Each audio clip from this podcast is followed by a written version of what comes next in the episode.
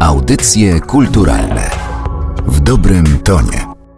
Dzień dobry. Dziś zastanowimy się, czy teatr bez aury to ciągle teatr, czy przedstawienia pokazywane online i oglądane z domowej kanapy są w stanie nasycić odbiorców kultury. No i czy reżyserzy trafili do raju, mając kilka tysięcy widzów podczas jednego pokazu spektaklu w internecie. Zapraszam, Katarzyna Oklińska.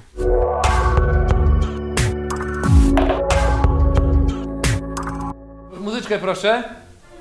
Uwaga, akcja. Teatr online w czasach zarazy to wyzwanie dla twórców. Ze względu na obowiązujące obostrzenia związane z pandemią koronawirusa, instytucje kultury zostały zamknięte, ale nie przestały działać. Wręcz przeciwnie, wkroczyły w świat internetu. Także teatr, którego istotą jest przecież bezpośrednia obecność widzów. Czy pozbawienie możliwości bezpośredniego uczestnictwa w przedstawieniu teatralnym to, czy aby nie przerwanie tej więzi, która powinna łączyć aktorów z widownią, to pytanie do Jacka Kopcińskiego, redaktora naczelnego miesięcznika Teatr. Dzień dobry. Oczywiście, że takiej więzi, jaka może zaistnieć w teatrze żywego planu, nie uda się osiągnąć w komunikacji medialnej. I oczywiście jest tak, że na zbudowaniu takiej więzi zawsze twórcom teatralnym bardzo zależy. Przynajmniej do lat 70 najważniejsze teorie teatralne głosiły, że najważniejsze w teatrze jest ludzkie ciało, jest obecność żywego aktora, którego odbieramy zmysłowo i, spotkanie z którym stanowi jakby istotę wydarzenia teatralnego. Ale chcę przypomnieć, że właśnie już od lat 70. na świecie, a potem także w Polsce, sceny teatralne coraz bardziej zapełniały się rozmaitymi mediami. Na scenach zjawiły się ekrany telewizyjne, potem zjawiła się kamera, mikrofon, elektryczne światła sterowane bardzo różnymi wymyślnymi sposobami. Wreszcie komputer.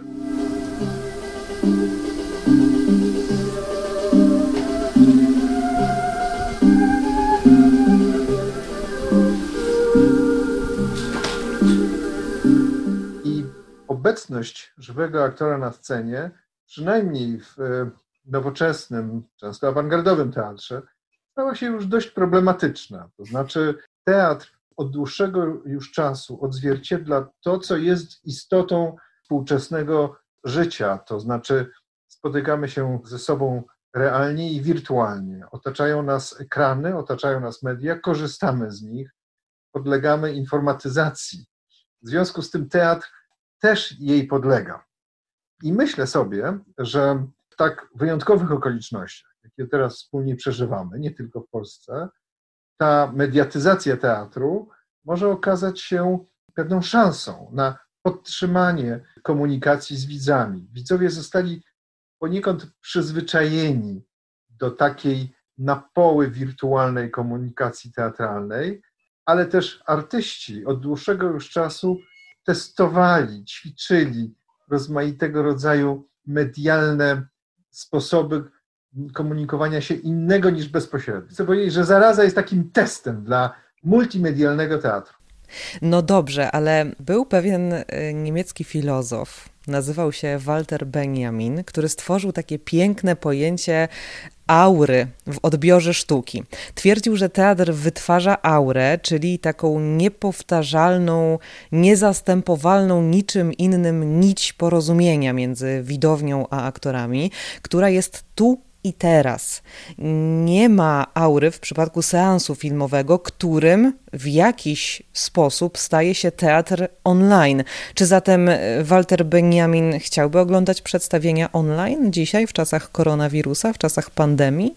Prawdopodobnie raczej nie, aczkolwiek i, i, i należy zgodzić się z, z tą przenikliwą, znaną teorią, ale pamiętajmy także, no, że, że teatr od dłuższego czasu przyzwyczaja nas do takiego zapośredniczonego odbioru i pewnego rodzaju, powiedziałbym, tajemnica teatru, która wiąże się z jego niepowtarzalnością, z jego ulotnością i właśnie tą bezpośredniością, jeśli chodzi o kontakt, ona została naruszona przez kamery, naruszona przez projektory wideo.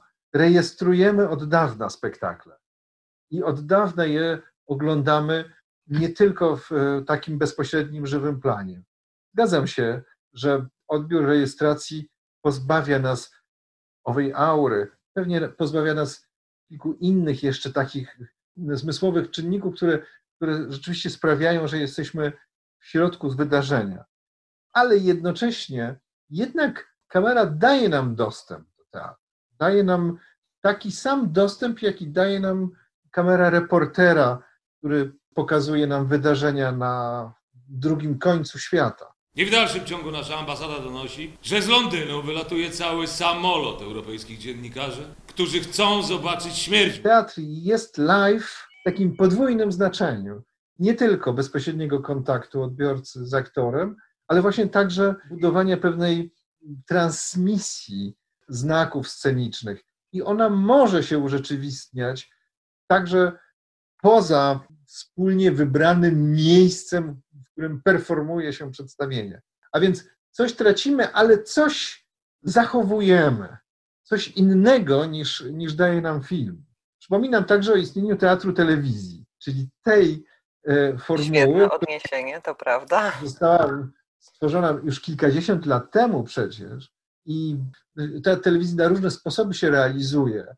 Osiągnął właściwie już status osobnej sztuki, która teraz niespodziewanie staje się dla nas bardzo atrakcyjna, ponieważ to jest ta formuła, która próbuje tę utraconą aurę, której pani pięknie powiedziała, uzupełnić o coś innego, o pewne elementy filmowe, które tworzą z kolei w, w odbiorcach innego rodzaju doświadczenie estetyczne.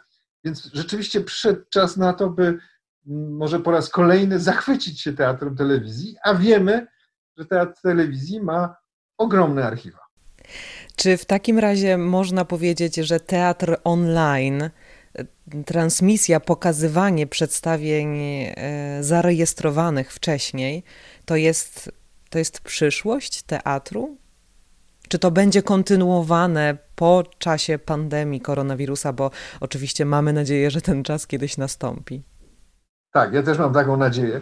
I wydaje mi się, że tak. Po pierwsze, rzeczywiście mamy do czynienia z wysypem w tej chwili rejestracji, też udostępniania wcześniej zarejestrowanych spektakli na różnych komunikatorach internetowych. Każdy szanujący się teatr w Polsce, publiczny i niepubliczny, także teatry ofowe, także teatry prywatne, starają się w tej chwili podtrzymać komunikację ze swoimi widzami poprzez proponowanie im udziału w takich internetowych seansach, podczas których okazuje się wcześniejsze rejestracje. Ale mamy też próbę pokazywania spektakli na żywo. Wiem, że w teatrach wcale praca nie ustała. Znaczy nie ma w niej w nich publiczności, ale są aktorzy. I są realizatorzy spektakli, którzy gotowi są tworzyć transmisję na żywo. I mnie się wydaje, że to może być przyszłość teatru, albo też może powstać dzięki tym zaskakującym i trudnym okolicznościom jakby nowy gatunek teatralny. Znowu poszerza się granice teatru. Bieg skojarzeń nie zależy całkowicie od Pana woli, ale mamy przecież czas. Te granice zdecydowanie zostały poszerzone przez sztukę performansu w latach ostatnich. A teraz myślę, że także przez, dzięki nowym mediom i dzięki transmisji na żywo mogą powstać jakby nowe sposoby komunikowania się z widzami. I doskonale sobie mogę wyobrazić to, że nie będą to tylko transmisje spektakli w jednym miejscu o, o dość konwencjonalnym kształcie.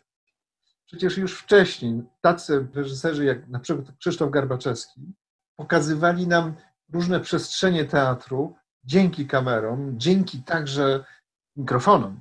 Pamiętajmy też o sferze audio nie tylko o sferze wideo, i włączali tę transmisję w swój żywy spektakl. I wyobrażam sobie, że możemy być, siedząc przed komputerami, przed telewizorami, możemy niedługo zostać zaproszeni do obejrzenia pewnych wydarzeń, które tylko częściowo mają taki tradycyjny charakter teatralny.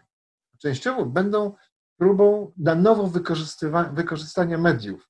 Mediów w teatrze, ale może także poza teatrem, w kontakcie z, z żywymi aktorami, ale także z, być może w konfrontacji tych żywych aktorów z filmem, z realizacjami telewizyjnymi. Do tej pory niektóre grupy awangardowe, taką najsłynniejszą grupą, to, to, to czyniącą w Stanach Zjednoczonych jest The Wooster Group, mieliśmy do czynienia z, z, z połączeniem żywego planu z planem filmowym bądź rejestracjami. Zdarzało się Wooster Group realizować takie teatralne remake'i wielkich przedstawień zarejestrowanych wcześniej. Na tle scen dramatycznych występowali nowi aktorzy, wchodząc w pewną interakcję z filmem. Wczoraj losowałeś u Weissbrodu. No tak, tak, a co? No właśnie. U Weissbrodów była inspekcja sanitarna zaraz rano. A po co? Właśnie po to. Szukali Karolowy. Znaleźli trzy.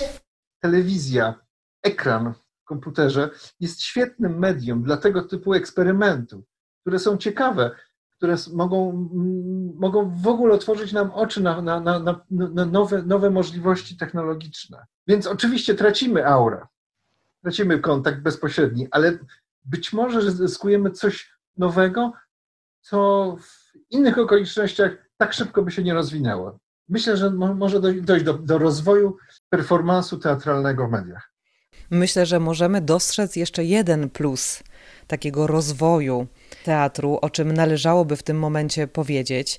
Spektakle pokazywane dotychczas online, między innymi sztuki TR Warszawa czy Teatru Żydowskiego, zebrały przecież sporą publiczność. Przedstawienia Golem czy Dybuk Mai Kleczewskiej zobaczyło po kilka tysięcy osób Dodajmy, że przed ekranami komputerów, przed telewizorami z aplikacjami YouTube'a siadały zazwyczaj nie jedna osoba, tylko no, zwykle rodzina albo przynajmniej para, więc tych osób rzeczywiście było jeszcze więcej.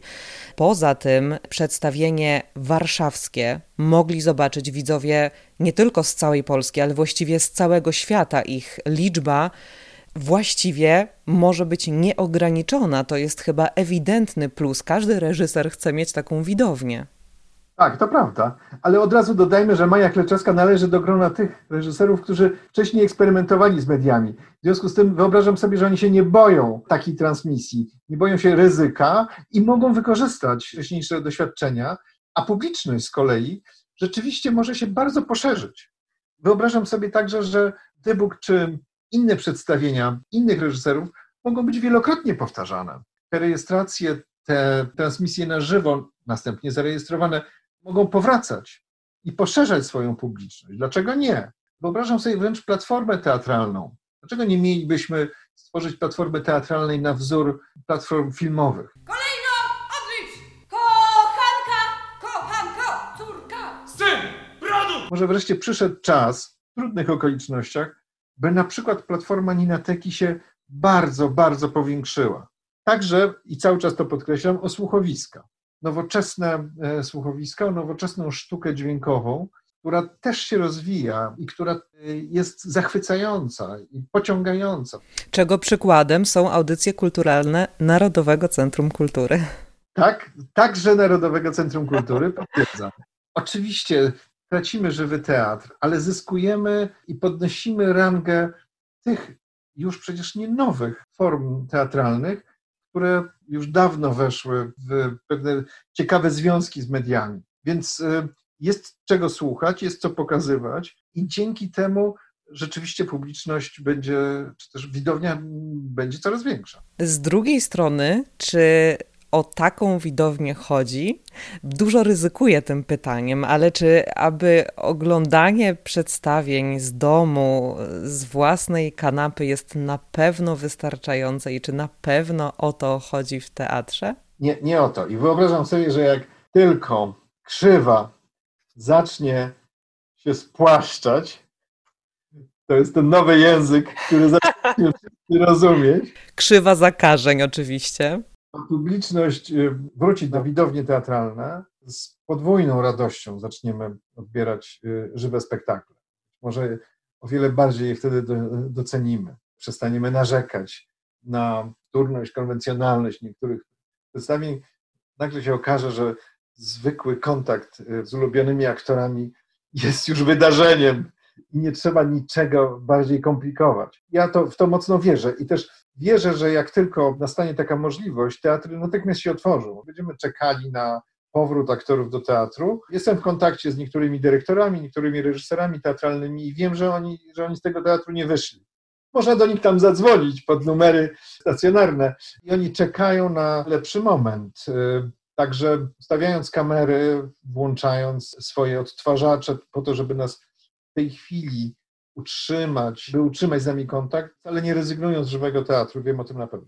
Czy w takim razie teatr ma szansę stać się y, mniej elitarny, bardziej egalitarny? Tym wyjściem w przestrzeń internetu?